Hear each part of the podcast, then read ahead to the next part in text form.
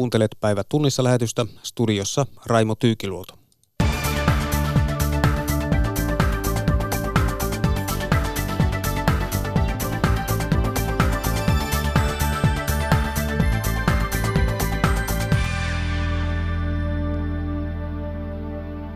Veikkaus vähentää rahapeliautomaattien määrää luultua enemmän.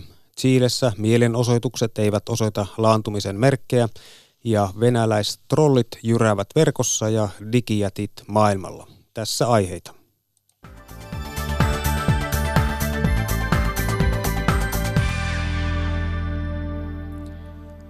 Veikkaus vähentää rahapeliautomaattien määrää luultua enemmän – Peliautomaatteja karsitaan lähivuosina jopa 8000 kappaleella.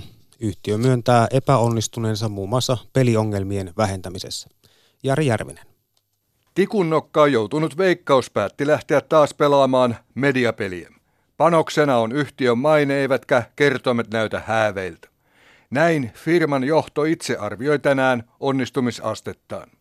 Toimitusjohtaja Olli Sarekoski, Veikkaus. Meillä on kolme perustehtävää. Meillä on se pelihaittojen vähentäminen, markkinaosuuden puolustaminen, tämän laillisen pelitoiminnan osuuden puolustaminen ja sitten tuoton puolustaminen. Me ollaan parhaiten pärjätty siinä tuoton puolustamisessa, toiseksi parhaiten ehkä siinä pelihaitoissa ja huonoiten siinä markkinaosuudessa. Joku voi olla luonnollisesti toistakin mieltä. Pelibisnes on tunteita ja murheita herättävää toimintaa. Kovaan kohumyllyyn joutunut veikkaus rustasi jo pari kuukautta sitten seitsemän kohdan parannuslistansa. Nyt ajatus alkaa kirkastua. Toimitusjohtaja Olli Sarakkoski. Me ollaan ajateltu tämän keskustelun kautta niin, että me keskitytään entistä vahvemmin tavallaan siihen pelaajan palvelemiseen, sen pelaajaottamiseen keskiöön, ja silloin me puhutaan niin kuin siitä pelaamisen hallinnan välineistä ja pelikokemuksesta. Veikkaus tunnustaa, että peliongelmiin pitäisi tarttua nykyistä tehokkaammin. Lähivuosien aikana yhtiö karsii esimerkiksi noin 8000 rahapeliautomaattia Turuilta ja Toreilta. Myös markkinointikassaa supistetaan. Pelihaittojen estämisessä yksi keino on ylitse muiden. Toimitusjohtaja Olli Sarekoski Veikkaus. Tavoitteena se, että vuoden 2021 tammikuussa kaikki pelaaminen hajasijoitetulla automaateilla tulee tunnistautumisen piiriin, pakollisen tunnistautumisen piiriin ja sitten myöskin kiinteä kertominen vedonlyönti vuonna 2021 ja vuonna 2023 kaikki loppupelaaminen. Jäljelle jää tuottopulma. Kysymys kuuluu, mitä yhteiskunta haluaa veikkauksen tekevän. Jari Järvinen toimitti. Etelä-Amerikassa Chiilessä levottomuudet ovat jatkuneet jo useita viikkoja. Mielenosoittajien ärtymys sotilaiden kovia otteita kohtaan on kasvamassa. Mielenosoittajat ovat esimerkiksi vaatineet parannuksia palkkoihin, terveydenhoitoon ja koulutukseen. Paikalla Chiilessä on toimittaja Auli Leskinen. No koulut, yliopistot, päiväkodit, kaupat, pankkiautomaatit eivät vielä toimi. Yliopistot ja koulut ovat suljettu. Ne pitää saada auki ja toimimaan. Metro toimii täällä Santiagossa vain osittain, samoin bussit. Ja tästä on seurannut, että tuolla kaupungilla ihmiset ajavat paljon pyörillä. Eli eh, nyt esimerkiksi ruoan jakeluketjut ovat vielä heikot. Nekin pitäisi saada toimimaan pikaisesti. Tämä on kiireellisintä. Miten ihmiset suhtautuvat sotilaspoliisin läsnäoloon Santiagon kaduilla? No täällä on koettu, että on ollut erittäin surullista se, että pitkä 30 vuotta, eli koko demokratian ajan jatkunut hauraan suhteen, eli sotilaiden ja siviilien välinen, välinen ymmärrys on saanut, saatu, saatu aikaan demokratian aikana, mutta siihen on nyt tullut särö, jos ei peräti pahempi pahempikin kolaus ja syvä rikkoutuminen. Vanhemmat ihmiset kokevat syyllisyyttä siitä, että he eivät ole kyenneet rakentamaan lapsilleen ja lapsenlapsilleen turvallisempaa ja parempaa, tasapainoisempaa yhteiskuntaa ja surevat ja jopa ovat masentuneita siitä, että heidän lapsensa joutuvat nyt kokemaan samaa kuin mitä koettiin taannoisen Chilen sotilashallituksen aikana. Chilen presidentti on ilmoittanut, että marraskuussa pidettäväksi aiottu APEKin kokous ja joulukuuksi suunniteltu YK ilmastokokous jäävät pitämättä. Mitä tämä päätös, miten se näyttää sieltä katsottuna? No täältä katsottuna se näyttää siltä, että päätös on oikea, koska maan infrastruktuuri ja turvallisuustilanne ei ole tällä hetkellä valmis suurten kansainvälisten kokousten pitämiseen, mutta tämä on tietenkin valtava taloudellinen menetys ja imago-menetys hallitukselle ja presidentille – Eh, Chile on ollut hyvin ylpeä siitä, että se ensimmäisenä latinalaisen Amerikan maana on noussut teollisuusmaiden järjestön OECDn joukkoon ja Chile on halunnut identifioitua enemmän tuonne vauraaseen Eurooppaan ja vauraaseen Yhdysvaltoihin kuin ehkä tänne hieman, hieman vahtimattomampiin latinalaisen Amerikan veljesvaltioihin ja tämä on ehdottomasti monin tavoin Chilelle tappio. Kertoi Chilestä Auli Leskinen. Markku Lehtimäki haastatteli. Miksi niin monessa Etelä-Amerikan maassa kuohuu? Tätä arvioi seuraavaksi professori Jussi Pakkasvirta. Annika Damström jatkaa. Chiilessä kuohatti, koska joukkoliikenteen hintoja nostettiin ja Ecuadorissa puolestaan, koska hallitus halusi lopettaa polttoaineen äh, hintatukiaiset. Miksi juuri nämä asiat olivat ne, jotka saivat kansan näin rajuun mielenosoitukseen?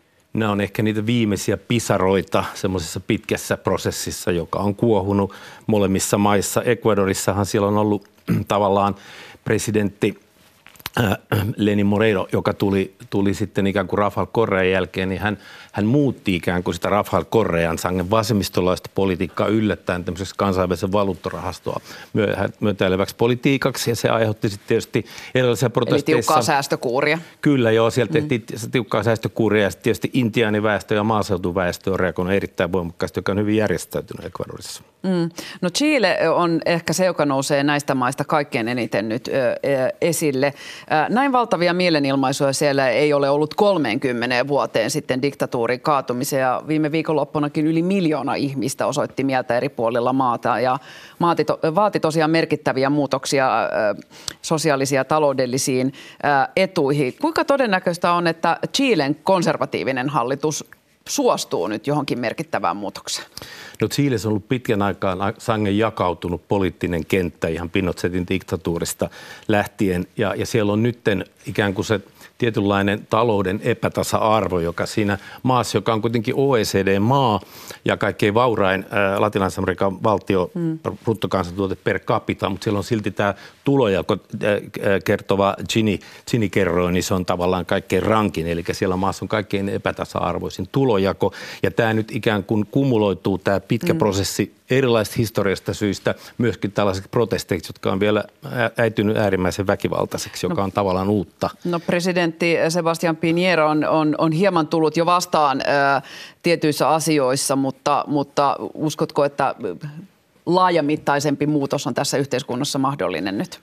Kyllä siellä on selkeästi aika isot paineet, jos me katsotaan, että siellä on esimerkiksi niin kuin maantilanne jo sen kaltainen, että näitä kansainvälisiä isoja, isoja konferensseja ja, ja tapahtumia, esimerkiksi ilmasto, ilmastokokousta ja, ja Aasian Tyydenmeren maiden kokousta ollaan siirretty marraskuulla jo näiden mm. takia. Että siellä on aika herkkä tilanne ja onhan Pinero vetänyt osittain monia, monia aikeitaan ikään kuin taaksepäin.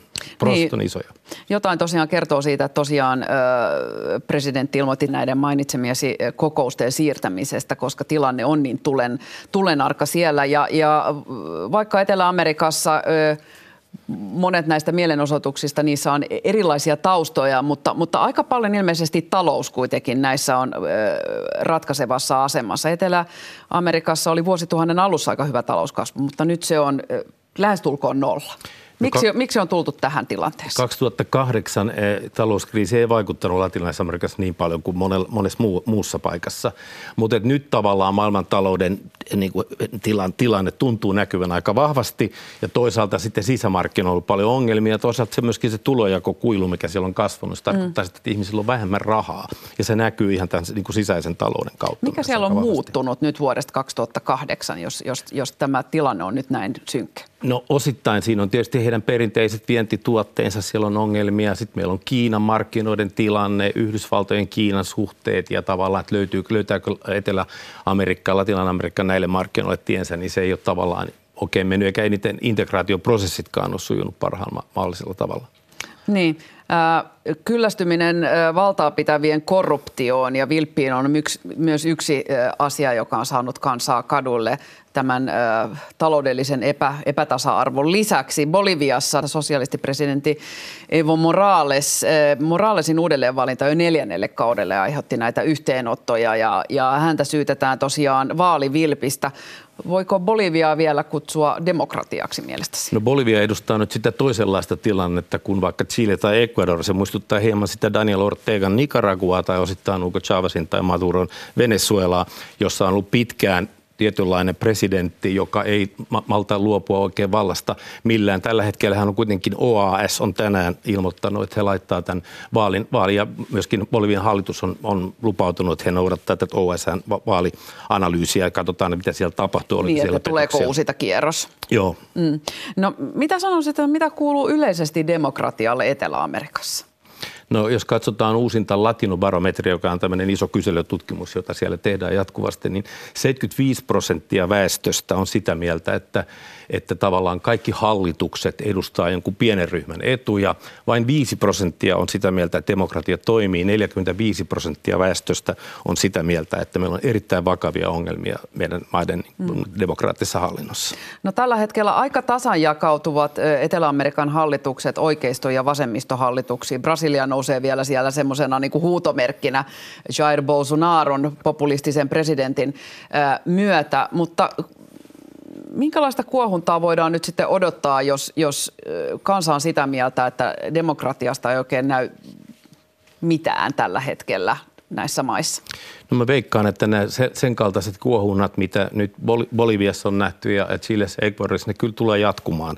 Mutta toisaalta niillä on, ne nähdään myöskin, että niillä on vaikutuksia, joka on aika e-, erilaista, jos mietitään vaikka 90-luvun tilanteita, niin on aika isoja vaikutuksia näiden hallitusten toimintaan. Että onhan Ecuadorissa vetäytynyt, vetäytynyt hallitus näiden protestien mm. vuoksi mm. ikään kuin myötäillyt näitä protesteja, osittain myöskin Chilessä. Ja nyt Boliviassa myöskin Evo Morales suostuu tähän OSN vaali, vaalitutkintaan. Mm. Brasiliassa presidentti ei ole myöntänyt korruptiota, mutta häntä tutkitaan ja hänen lähipiiriään tutkitaan siellä. Venezuelassa erittäin vaikea tilanne, neljä miljoonaa ihmistä lähtenyt pakosalle. Venezuelan vaikea taloustilanne. Näkyykö näissä mitään valonpilkahduksia? No Venezuelan kohdalla varmasti tilanne on sen kaltainen, että se, se ratkaisu on tultava piakkoin, koska se, se on yhtä lailla polarisoitunut kuin Chile ja osittain myös Ecuador. Tavallaan tämä väestöryhmien polarisaatio – on se ehkä se suurin iso, iso ongelma siellä aika monessa maassa. Ja sitten toisaalta myös se, että että että tota, korruptioprosessit tuntuu vain jatkuvan kaikista mm. huolimatta. Siellä on useissa valtioissa isoja korruptio niin kuin, syytteitä ja, ja prosesseja useita valtion päämiehiä kohtaan. Mikä sitä korruptiota Etelä-Amerikassa ruokkii? No siellä on perinteisesti ikään kuin ne valtion yritysten ja kansainvälisen rahan, rahan verkostot kytkeytyy ehkä enemmän kuin mitä me ollaan, mitä me suomalaiset ehkä osataan edes ymmärtää. Ja mm. tavallaan se vanha ajatus siitä joska, joskus 1900-luvun alussa, että hyvä presidentti on sellainen, joka lähtee rikkana miehenä tehtävästään pois. Mm. Hän on toteuttanut silloin hyvin, hyvin tehtävänsä. Kertoi professori Jussi Pakkasvirta. Annika Damström haastatteli. Venäjä käy netissä sotaa siviilejä vastaan. Jokainen kriittinen ääni on vihollinen. Resursseja ei säästetä eikä laista piitata, kun kriitikot halutaan vaientaa. Näin kirjoittaa kirjassaan Putinin trollit Jessica Aro. Häntä haastattelee Linda Pelkonen. Millä tavoin Venäjä pyrkii vaikuttamaan meihin sosiaalisen median kautta? Mitkä ovat keinot ja mitä tällä kaikella tavoitellaan? Tänään puhumme kirjasta Putinin trollit. Tervetuloa Politiikka-radioon toimittaja kirjailija Jessica Aro. Kiitos paljon. Olet kirjoittanut kirjan Putinin trollit. Ja siinä kerrot, että Venäjällä on informaatiovaikuttamiskampanjoita ympäri maailmaa, Euroopassa, Yhdysvalloissa, myös täällä Suomessa. Ja usein nämä viha- ja lokakampanjoinnin kohteeksi joutuvat eivät pysty ainakaan heti todistamaan, mistä kampanjointi saa alkunsa. Mutta esimerkiksi liettualainen diplomaatti Renatas Juskan tapauksessa lokakampanjoinnin takaa lopulta paljastui Venäjän tiedustelupalvelut. Mitä, mitä voimme oppia tästä Retanas Juskan tapauksesta, Jessica? Joo, tämä on yksi äh, kaikkein traagisimmista tapauksissa näissä mun tutkimista keisseistä eri puolilta maailmaa. Eli siinähän tosiaan erittäin lahjakas nuori diplomaatti, joka oli hyvin tällainen demokratia myönteinen ja halusi auttaa valko oppositiota jo 2000-luvun puolivälissä taistelemaan tätä vääryyttä vastaan, joka tuli heidän diktaattoripresidenttinsä suunnalta. Eli Renatas auttoi oppositiota, joka oli hyvin hauras valko siihen aikaan, niin pikkasen protestoimaan vaalivilppiä vastaan ja teki pientä neuvonantoa heille ja joutui tästä syystä Venäjän tiedustelupalvelujen ensimmäisten hyökkäysten kohteeksi. Eli koska hän auttoi kansalaisia ja ihmisoikeuksia toteutumaan Venäjän liittolaismaassa, hän joutui kohteeksi ja häntä vastaan tehtiin useita skandaaleja Venäjän toimesta vuosien varrella, kunnes viimeisin skandaali päättyi siihen, että tuli neljässä maassa valtava diplomaattinen selkkaus ja hänet vedettiin pois sitten suurlähettilään paikalta. Eli hänen uransa tuhottiin Venäjän tiedustelupalvelujen toimesta. Niin, hän tosiaan joutui kahdenkin suuren operaation kohteeksi, tai oikeastaan pitäisi sanoa varmaan, että aika usein suuren operaation kohteeksi, mutta Liettuassa oli myös tällainen tyhmä Tammi-projekti vuonna 2009, joka liittyy tähän kokonaisuuteen. Mikä tästä Tammi-projektista teki niin tehokkaan? Joo, se, siinä käytettiin, kuten usein näissä informaatiooperaatioissa, käytetään tällaista paikallista symboliikkaa, ö, kuvia. Ö, tässä tapauksessa väitettiin esimerkiksi, että ö, Renatas olisi tukenut Afganistanissa projektia, jossa yritetään kasvattaa Afganistanin aavikolle tammia, joka on Liettuassa hyvin tärkeä kansallinen symboli ja ö, tärkeä itsenäisyyden symboli siellä. Ja Eli julkisuuteen laitettiin väitteitä, jonka mukaan Renatas olisi tällainen tyhmä ja huono diplomaatti ja väärinkäyttäisi valtion varoja siinä, että hän tekee tällaista projektia. Vaikka tosiasiassa hän ei ollut koskaan pyrkinyt kasvattamaan mitään tammia. Tämä oli siis aivan outo ja erikoinen väite. Ja se, se johti kuitenkin siihen, että hänen demokratian edistämisyksikköään Lietton ulkoministeriössä alettiin sitten tutkia ja hänen rahan käyttöön alettiin tutkia.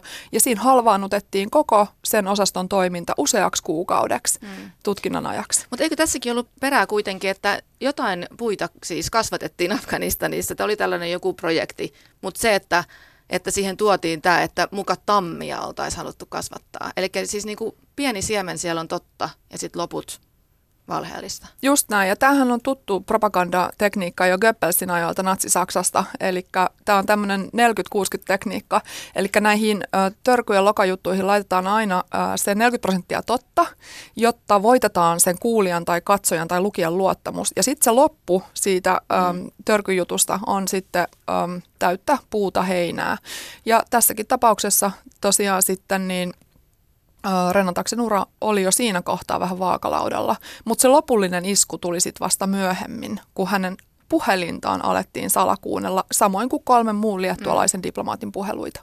Niin tosiaan oli tämmöinen YouTube-operaatio Purkan pureskelu vuonna 2013.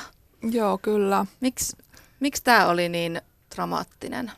Mä haluaisin tähän kohtaan vielä sanoa, että Liettuahan on ollut tosi aktiivinen Euroopan unionin sisällä jo ihan sieltä melkein uudelle itsenäistymisensä alkuajoista asti. Eli se on pyrkinyt EUta varoittamaan muita jäsenmaita siitä, että Venäjä on aggressiivinen, Venäjä pyrkii vaikuttamaan muiden maiden asioihin, Venäjän pitää suhtautua kriittisesti. Eli venäläiset, anteeksi, liettualaiset diplomaatit on ollut erittäin aktiivisia tässä muiden jäsenvaltioiden diplomaattien valistamisesta Venäjän uhkaa vastaan. Ja se on ollut yksi syy, minkä takia Renatas ja muut diplomaatit on sitten joutunut näiden kohteeksi. Mutta tässä YouTube-skandaalissa oli kysymys siitä, että – joka tosiaan sitten tuhosi hänen uransa. Oli kysymys siitä, että Venäjän tiedustelupalvelut tosiaan oli nauhoittanut hänen ja kolmen muun liettualaisen diplomaatin puheluita. Ja tämä oli vielä aikaa, jolloin Liettua oli Euroopan unionin itäisen kumppanuusohjelman puheenjohtajana. Ja tämä oli targetoitu nimenomaan murentamaan Liettuan uskottavuutta tämän kumppanuusohjelman vetäjänä siinä kohtaa. Ja äh, kun nämä oli nauhoitettu nämä puhelut, sen jälkeen ne editoitiin, niitä uudelleen yhdisteltiin ja laitettiin YouTubeen esille ikään kuin ne olisi autenttisia puheluita. Siellä ne ehti killua trollin postaamana siellä YouTubessa äm, kuukauden ennen kuin azerbaidsanilainen lehdistö löysi ne ja alkoi myllyttää niitä, josta se kohu levisi useaan maahan. Eli sen kohun lopputuloksena nämä diplomaatit esitettiin idioottimaisina, lörpöttelijöinä, jotka ei pysty äm, hoitamaan diplomaattisesti asioita. ja tämä nousi sitten kaikkiin otsikoihin. Ja Renata itse kuvaa tätä uutisointia sit siitä asiasta, johon myös liettualainen media lähti mukaan. Ikään kuin olisi lukenut rollitehtaan otsikoita joka päivä televisiossa ja, ja tota, internetuutisoinnissa.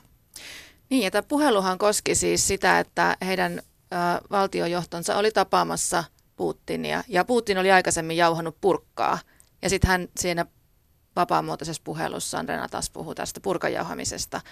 Ja se vedettiin pois siitä kontekstista, se hänen sanomisensa, ja tulkittiin ikään kuin hän olisi oman valtionsa johtoa kritisoinut, vaikka ilmeisesti tarkoitus oli äh, ihmetellä sitä, että, että Putin oli julkisesti jauhannut purkkaa.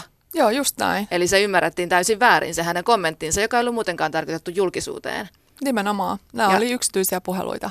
Ja tällainen siis tuhos hänen diplomaattiuransa. Kyllä, eli siinä sitten loukkaantui ulkoministeri, äh, hänen esimiehensä ja siinä jopa palaveeras sitten ul- ulkopoli- ulko- ja turvallisuuskomitea Liettuassa parlamentaarinen neuvosto ja ne mietti tätä diplomaattien kohtaloa sitten ja äh, siinähän he päätti, että näitä diplomaatteja ei vedetä pois, mutta ulkoministeri meni tämän päätöksen ohi ensimmäistä kertaa Liettua historiassa ja päätti vetää Renataksen kotiin. Ja mikä tässä oli myös mielenkiintoista, mikä osoittaa tämän operaation kyynisyyden, oli se, että yksi näistä neljästä diplomaatista, joita oli kuunneltu, niin kun hänkin joutui kohun keskiöön, mutta kun hän ilmoitti, että hän itse irtisanoutuu ja lähtee pois, niin häntä koskeva toinen samanlainen törkyvideo – vedettiin pois YouTubesta. Eli siinä kohtaa, kun operaatio oli onnistunut, oltiin saatu kaveri pois pelistä, niin operaatio lopetettiin. Mutta tämä Törky Renatas-video löytyy edelleen YouTubesta ja se on edelleen postattu myös muille kanaville. Tuntuu uskomattomalta, että tällainen joku keskustelu jostain purkan pureskelusta todellakin tuhoaa diplomaattisen uran. Siis Renatashan oli tosiaan silloin Unkarin suurlähettiläs ja hänet vedettiin takaisin oman kotimaahansa, mutta kuitenkin säilytti työpaikkansa ulkoministeriössä. Mihin tämä niinku, teho oikein perustuu, tämä tämmöisen propagandan teho? Joo, nämä on ihan äh, tällaisia tyypillisiä Venäjän tiedustelupalvelujen tekemiä lokakampanjoita. Ja sehän perustuu siihen, että luodaan epäluottamusta ja asetetaan tikun nokkaan epäilyksen alaiseksi yksittäinen henkilö. Ja nämä henkilöthän valikoituu kohteeksi sen takia, että näiden henkilöiden toiminta ö, jollain tavalla ö, on vastaan Venäjän ja Kremlin pyrkimyksiä poliittisia tavoitteita. Tässäkin kohtaa niin tosiaan tällaiset henkilöt joutu kohteeksi, jotka oli aktiivisesti edistänyt tätä demokratiaa Venäjän liittolaismaissa ja, ja muuta. Mutta tämä perustuu siihen, että sit saadaan media mukaan näihin absurdien väitteiden levittämiseen, että ylipäätään Venäjä on jo 1950-luvulta asti loikkareiden, eli tiedustelupalveluista loikanneiden venäläisten tosi rohkeiden henkilöiden toimesta paljastettu, niin on jo si- siihen aikaan KGB on osana omaa modernisaatiotaan etsinyt keinoja heikentää länsimaita – jollain muulla kuin fyysisen sodankäynnin keinoin. Ja he on silloin jo keksinyt tämän valeinformaation levittämisen kansainvälisesti, koska se on halpa ja tehokas tapa heikentää meitä. Ja nämä valitettavasti yksilöihin kohdistuvat lokakampanjat on yksi osa tätä suurta operaatiota meitä vastaan. Tosiaan kerrot tässä kirjassa monista henkilöistä. On todella mielenkiintoinen kirja. Siitä käsitellään todella laajasti tätä ilmiötä. Mutta se, mikä tässä Renatas Juskan tapauksessa on äärimmäisen kiinnostavaa, että kuitenkin vuonna 2014 Liettuan turvallisuusministeriö raportissaan nimesi tekijän, eli Venäjän tiedustelupalvelut. Tässä tosiaankin tutkittiin niin hyvin tätä keissiä, että lopulta todettiin, kuka tämän takana oli. Kyllä vaan, mutta ikävää tässä oli se, että siinä kohtaa kun tutkimukset valmistu, niin Renatas oli jo vedetty pois sieltä Unkaripestistä ja tosiaankin hän yritti myös tehdä sitä rikos, aloittaa rikostutkintaa siitä, että olisi saatu se YouTubeen lataaja kiinni.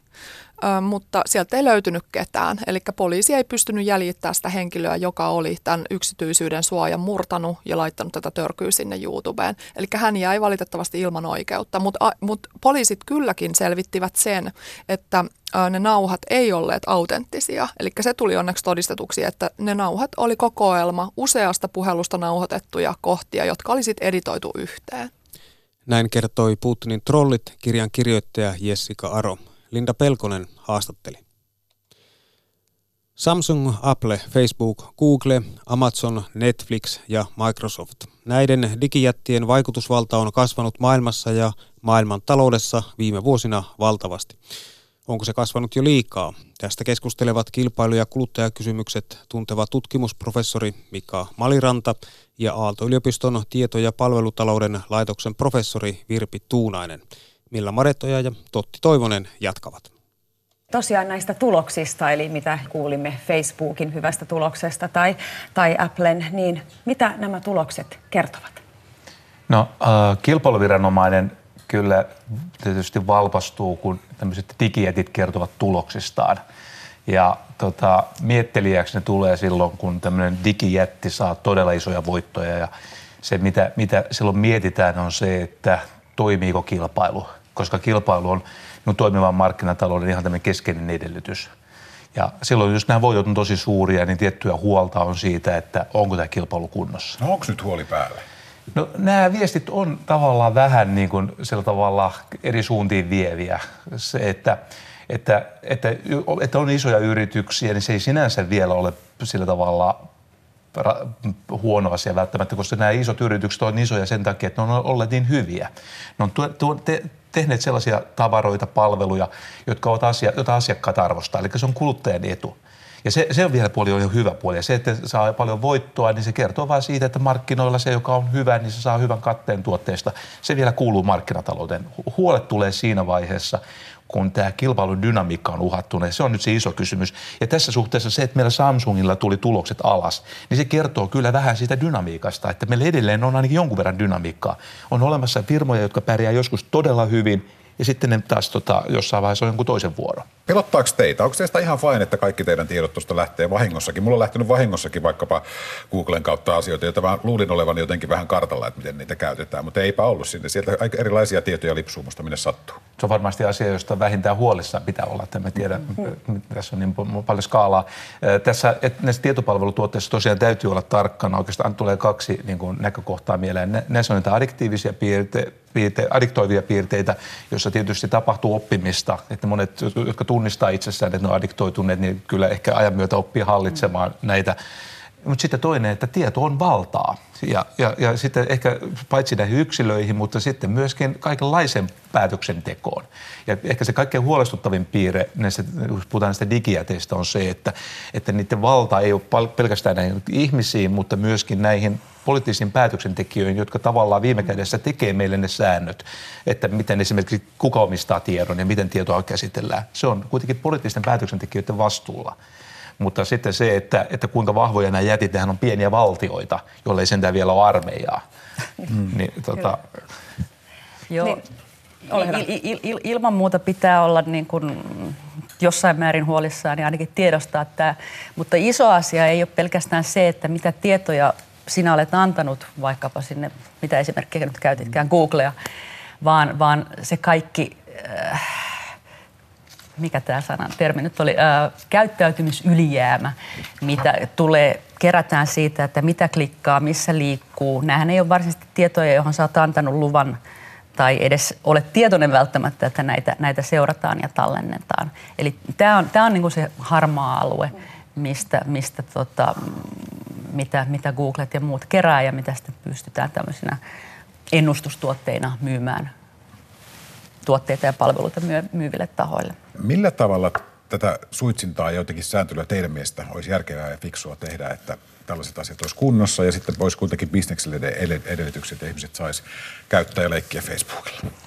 No, kilpailu- ja kuluttajaviranomaisillahan on erilaisia keinoja. Äärimmäisiä keinoja on, että näitä yrityksiä voidaan pilkkoa ennen kuin siihen ryhdytään, niin on tietysti iso joukko muita keinoja. EU on antanut todella isoja sakkoja näille, näille toimijoille ja antaa näitä erilaisia määräyksiä, miten heidän pitäisi muuttaa toimintaansa pulmana ei ehkä ole se, etteikö näitä välineitä olisi, vaan ehkä pulma on se, että miten ne, nämä välineet on tähän mennessä tehonneet.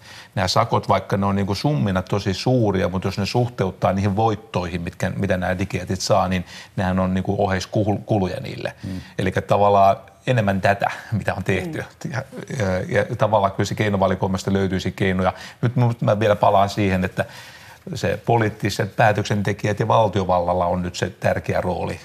Niiden tehtävä on ikään kuin pitää se pelikenttä puhtaana sillä tavalla, että meillä kilpailu toimii, meillä dynamiikka toimii. Silloin kun meidän dynamiikka toimii, niin silloin me ei tarvitse olla samalla tavalla huolissaan näistä digijäteistä. Niin, millä lailla sinä näet, että mikä olisi ratkaisu tähän? Voi kun olisi, olisi, niin. olisi, ratkaisu, siis ilman muuta GDPR EUssa on, on, on hyvä alku, joskin sekin tietenkin äh, koskee tai käsittelee näitä tietoja, mistä oli äsken puhetta, jotka on niin kuin, tiedetään, että niitä kerätään ja niihin annetaan eksplisiittisesti lupa tai, tai kielletään se lupa.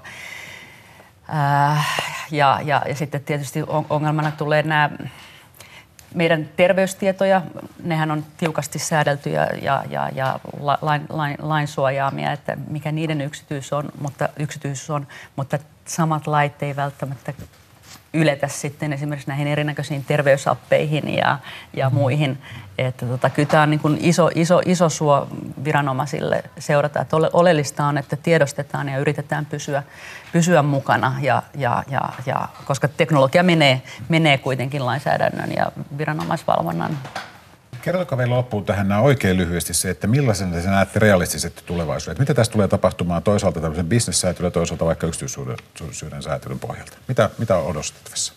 Lyhyesti. Kyllä mä uskon, että jos puhutaan Euroopassa, niin tuota valtiovalta tulee saamaan valvontaan materi, tota, lisää resursseja. Täytyy myötä myöskin ma, tota, miettiä myöskin, tai ottaa huomioon se, että tämä teknologia tarjoaa myöskin mahdollisuuksia tähän valvontaan. Että tässä on semmoista kilpajuoksua tota, näiden yritysten ja valtiovallan välillä. Katsotaan, mitä käy. Var, var, varmasti näin. Toisaalta koko ajan me annetaan en, enemmän joko tietoisesti tai tie, tiedostamatta lupaa näitä, tätä dataa muille käytettäväksi, koska me tykätään näistä palveluista, ne on meille hyödyllisiä. Milla Maretojan ja Toti Toivosen vieraina olivat tutkimusprofessori Mika Maliranta ja Aalto-yliopiston tieto- ja palvelutalouden laitoksen professori Virpi Tuunainen. Ja tässä oli päivä tunnissa lähetys.